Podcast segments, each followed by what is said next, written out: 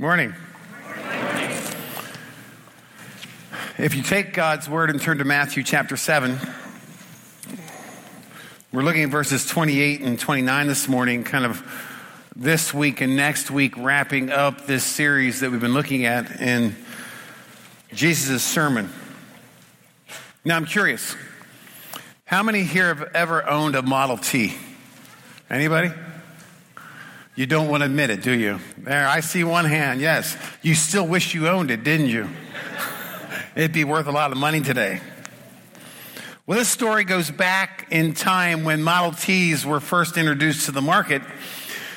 And this young guy was proud of his car and he knew a lot about his car. And one day it broke down, like most cars do.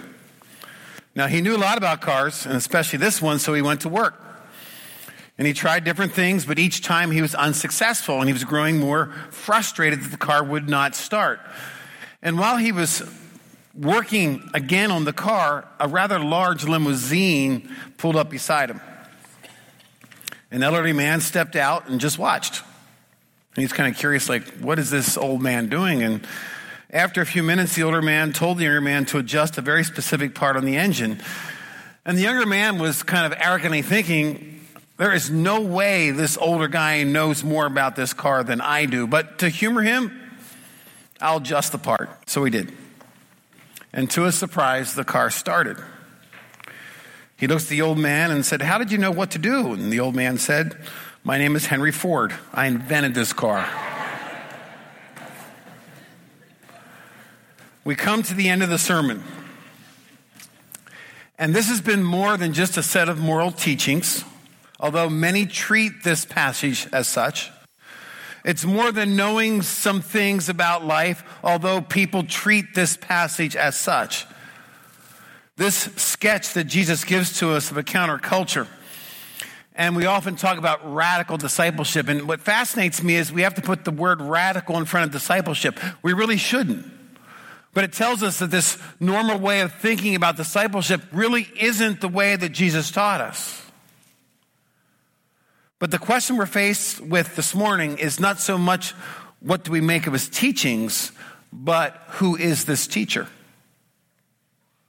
Do we believe that he is who he says he is? Do we believe he is the creator of life? Do we believe that he's the designer of this world and everything in it?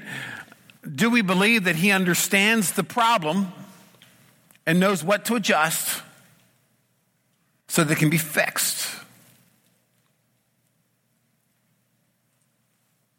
Matthew chapter 7, verses 28 and 29, we read these words.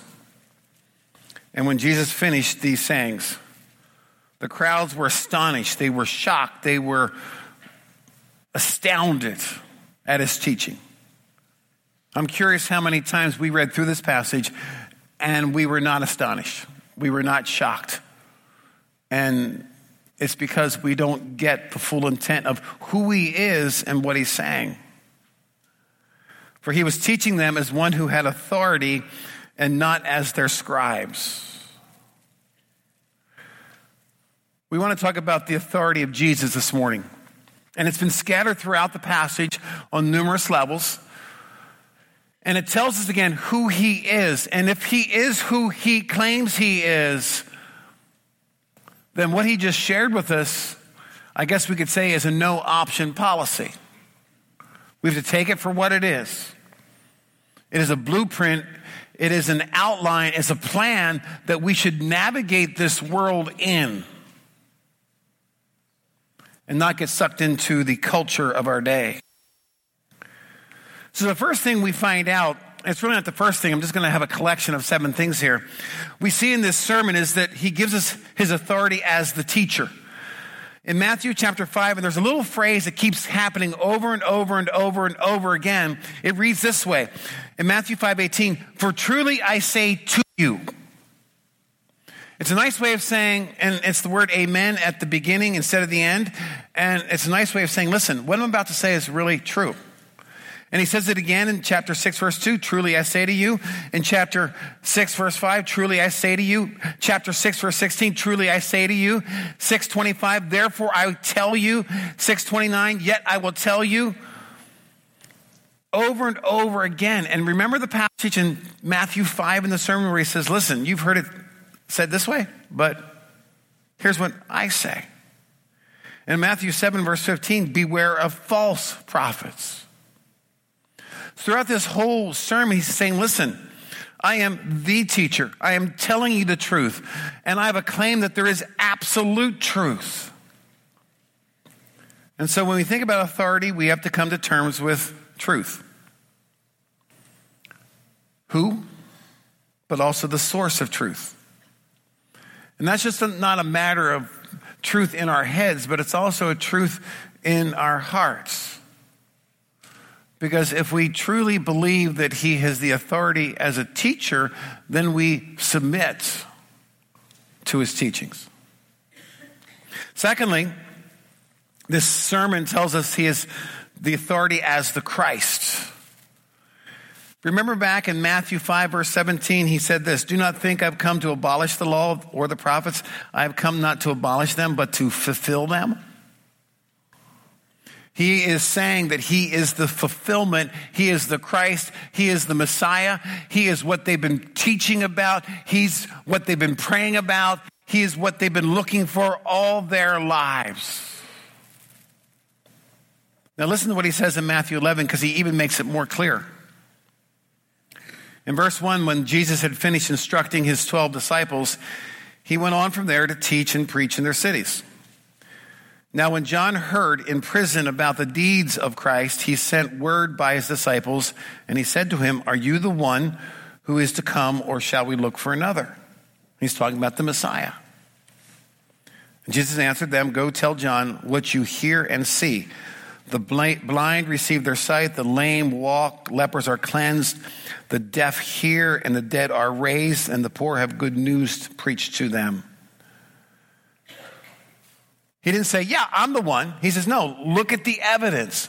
Look at the evidence from Scripture. Look at the evidence that has been foretold, but look at my life. Just not what I say, but how I live. And I love the last verse in verse 6 of chapter 11. He says, And blessed is the one who is not offended by me. Implication is that he will offend people. I know in our world today, we're so cautious and careful that we don't offend people. You've heard me say, well, some people need to be offended. Not with my truth, but with God's truth. And so often the sin of offense keeps us from hearing and listening to what Christ has to say to us. But his claim that he is God's expected one, he is the Messiah, he's what they longed for, he's what they watched and waited for. He says, I am He. Then there is the authority as the Lord. Lord is a designated one who is to be obeyed. He's king of the castle, he is head of the church. And that last phrase in chapter 7, he says, Many will say, Lord, Lord, but they're unwilling to listen. And the counterpart of this sermon in Luke 6 46, he says, Why do you call me Lord, Lord, and do not do what I tell you? In John 13 13, you call me teacher and Lord, and you are right, for so I am. Now, I have to confess this morning, we struggle over Christ being the Lord of his church. If we're honest if we're part of that confession that we talk about. One of the major early catalysts of the Protestant Reformation was a book written by John Huss, a Bohemian Christian who preceded Martin Luther by a full century. He wrote a book called De Ecclesia, the church. That's what it means. And one of Huss's most profound points was, and he proclaimed this in the title of the fourth chapter Christ, the only head of the church. He writes in that, for Christ alone is the head of the church, pointing out that most church leaders in his era actually despised the lordship of Christ. He goes on to say, to such a low pitch is the clergy come that they hate those who preach often and call Jesus as Lord. Now, Huss's candor in the Christian community cost him his life. He was declared a heretic over this whole lordship of Jesus Christ and burned at the stake in the year 1415. As I think about that and I think about what happened with Martin Luther, and I think about where we are in America, and I think about where, where we are in the American church, I have to confess that I think we are in need of this kind of reformation in 2017. What we have to recover in our minds and our hearts is Jesus Christ as Lord. That He is to be listened to, He is to be obeyed. He is our teacher, He is the Christ. He's also authority as our Savior. Remember the narrow way? In Matthew chapter 1, when made the announcement by the angels, she will bear a son, and you shall call his name Jesus, for he will save his people from their sins.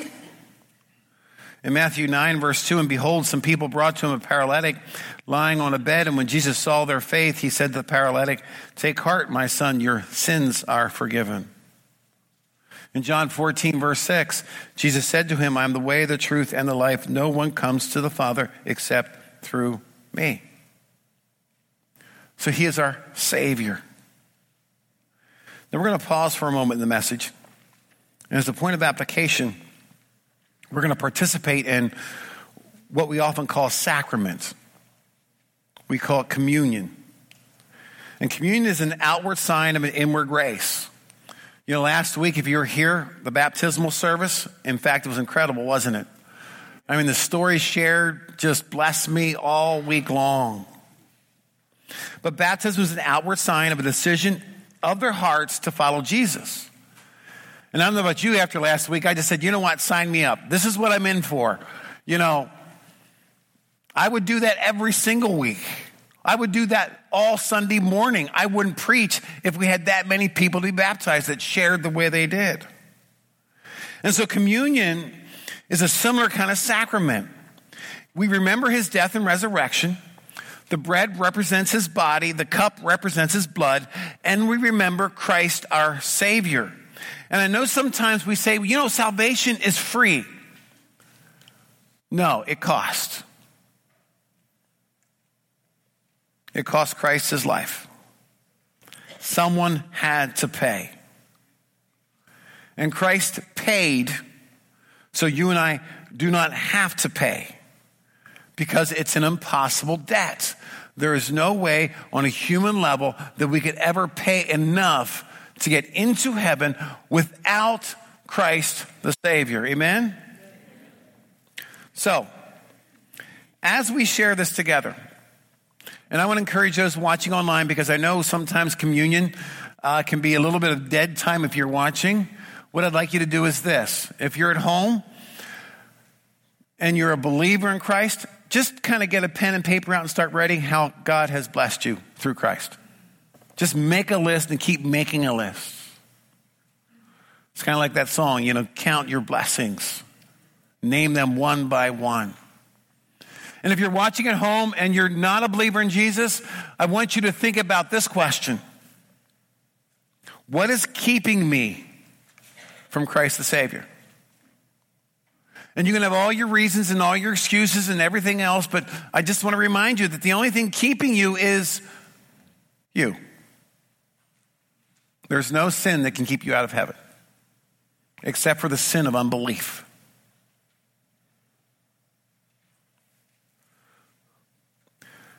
So, for us here, let this be a time of confession, reflection, and thanksgiving. And let's do this as a fellowship. Let's enter into communion. So far, we have looked um, at the authority of Christ. He is the teacher, He is the Christ. He is our Lord. He is our Savior. He also has authority as judge. Remember the words in Matthew 7, verse 23?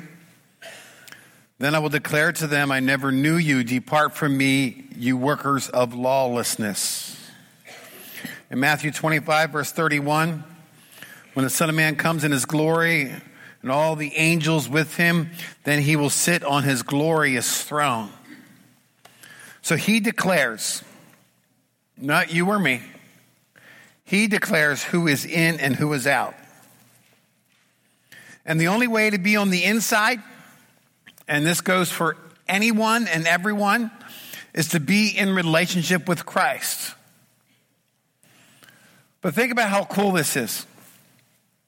And I always kind of play different scenarios because I, I, don't know what it's going to be like. None of us do.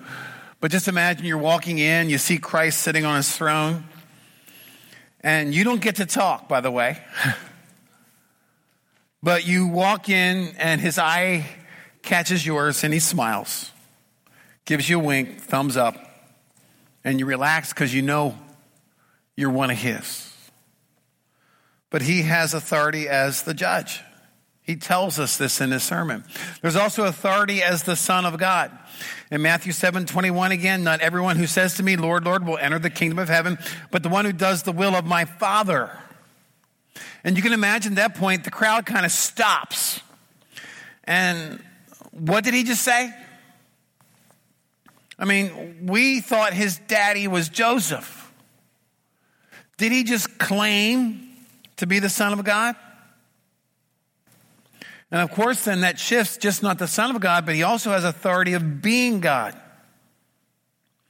You know, the shift so early in the sermon, and it often goes unnoticed. We have the blessed are, blessed are, blessed are's.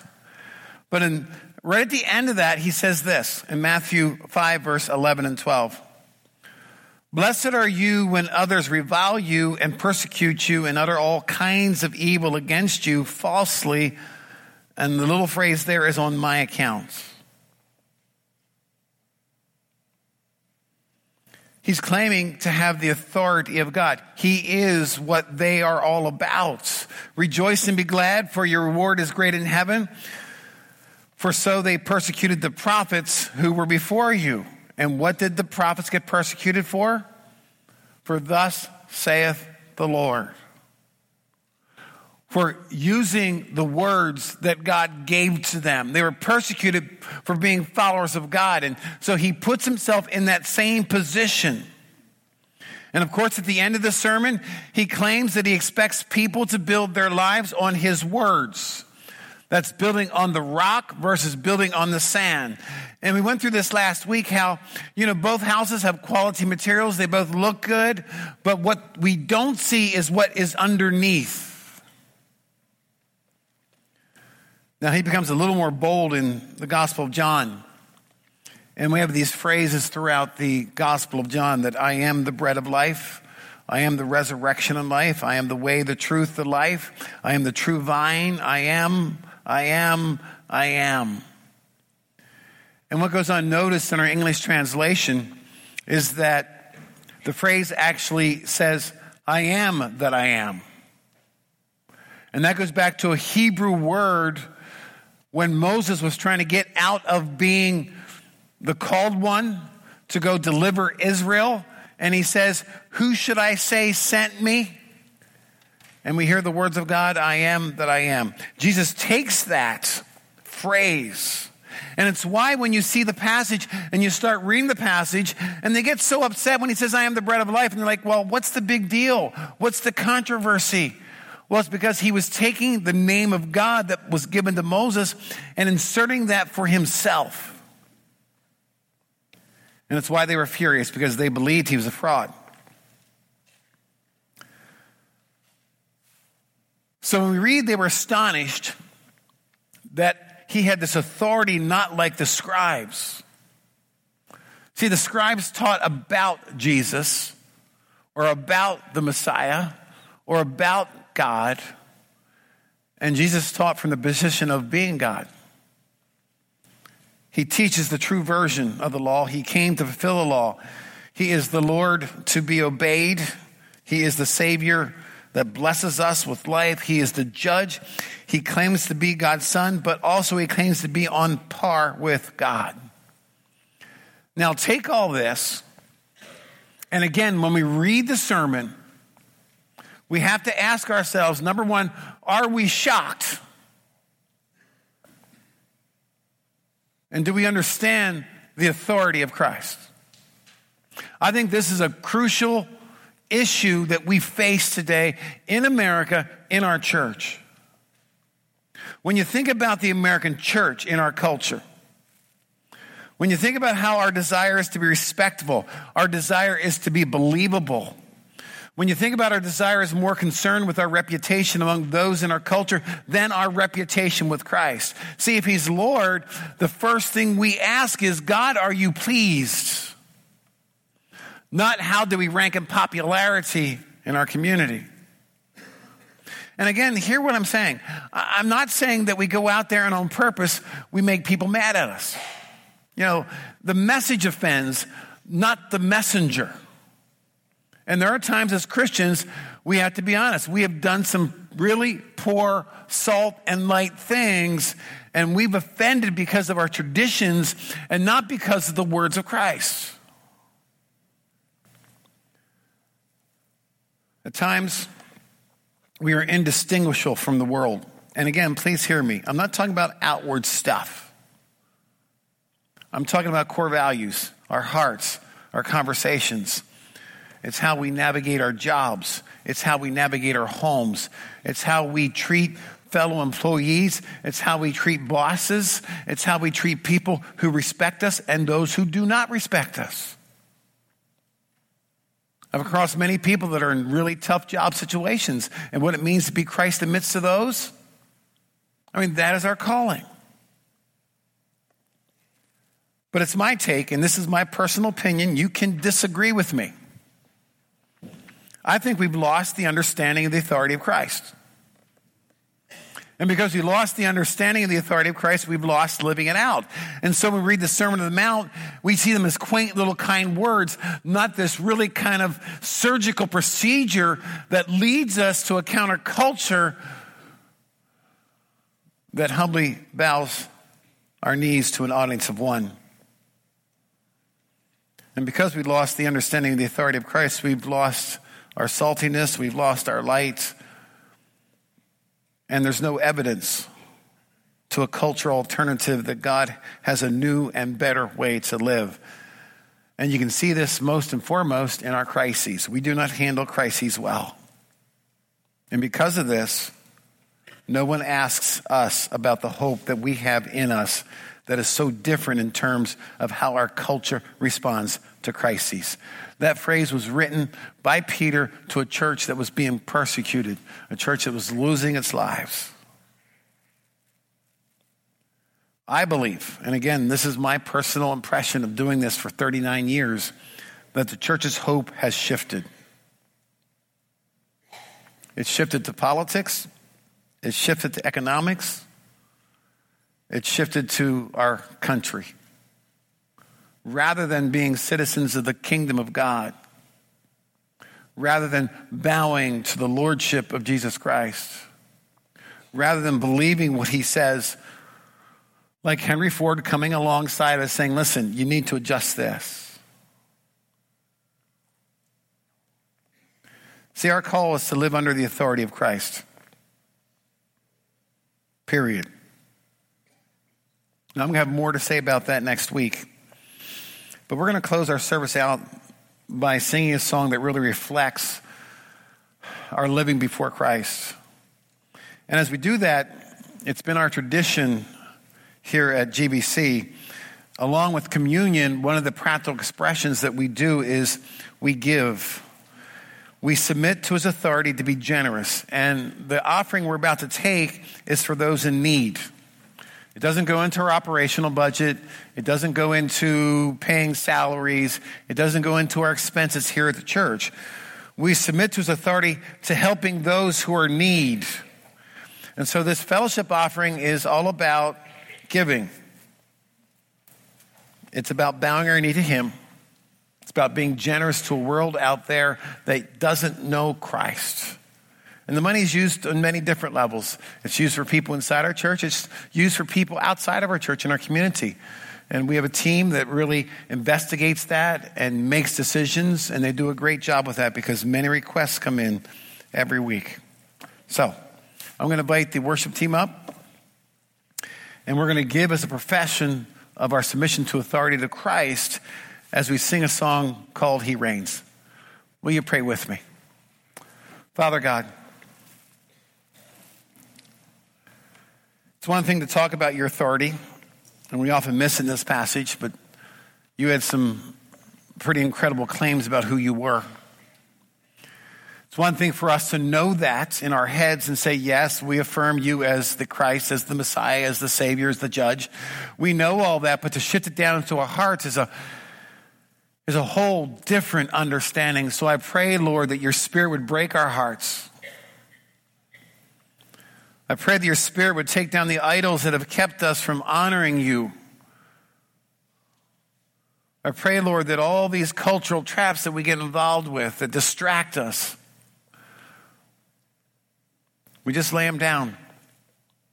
We stop making excuses. We stop giving reasons. But we humbly come before you, we bow our knees, and we say, okay, whatever. I pray for wisdom, Lord, both as individuals and a church that we follow where you are leading. So often we allow our passions to get in the road. But where we see you working, may we eagerly enter into that, even though we're scared and afraid. And I pray, Lord, that our witness, our salt, and our light begins to shine in ways that we could not even define it because you've called us to be here. You've placed us here. You've placed us in our jobs. You placed us exactly where we are at. Because together as a body, with you the head,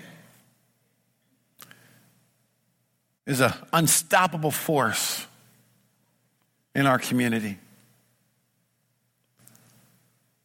I pray for all of us, Lord, that are here. None of us are excluded. If we're alive and if we are breathing, you have plans for us.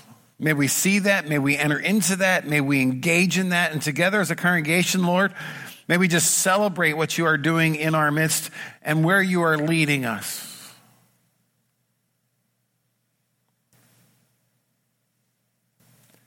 Help us, Lord, to hear these words with the authority that they have. Help us, Lord, to be so in love with you that our heart jumps when we hear your words. Sometimes it jumps for joy, sometimes it jumps for fear because we're like, what did you just ask us? Help us, Lord, to allow you to reign in our lives. In your name we pray. And everyone said, Amen.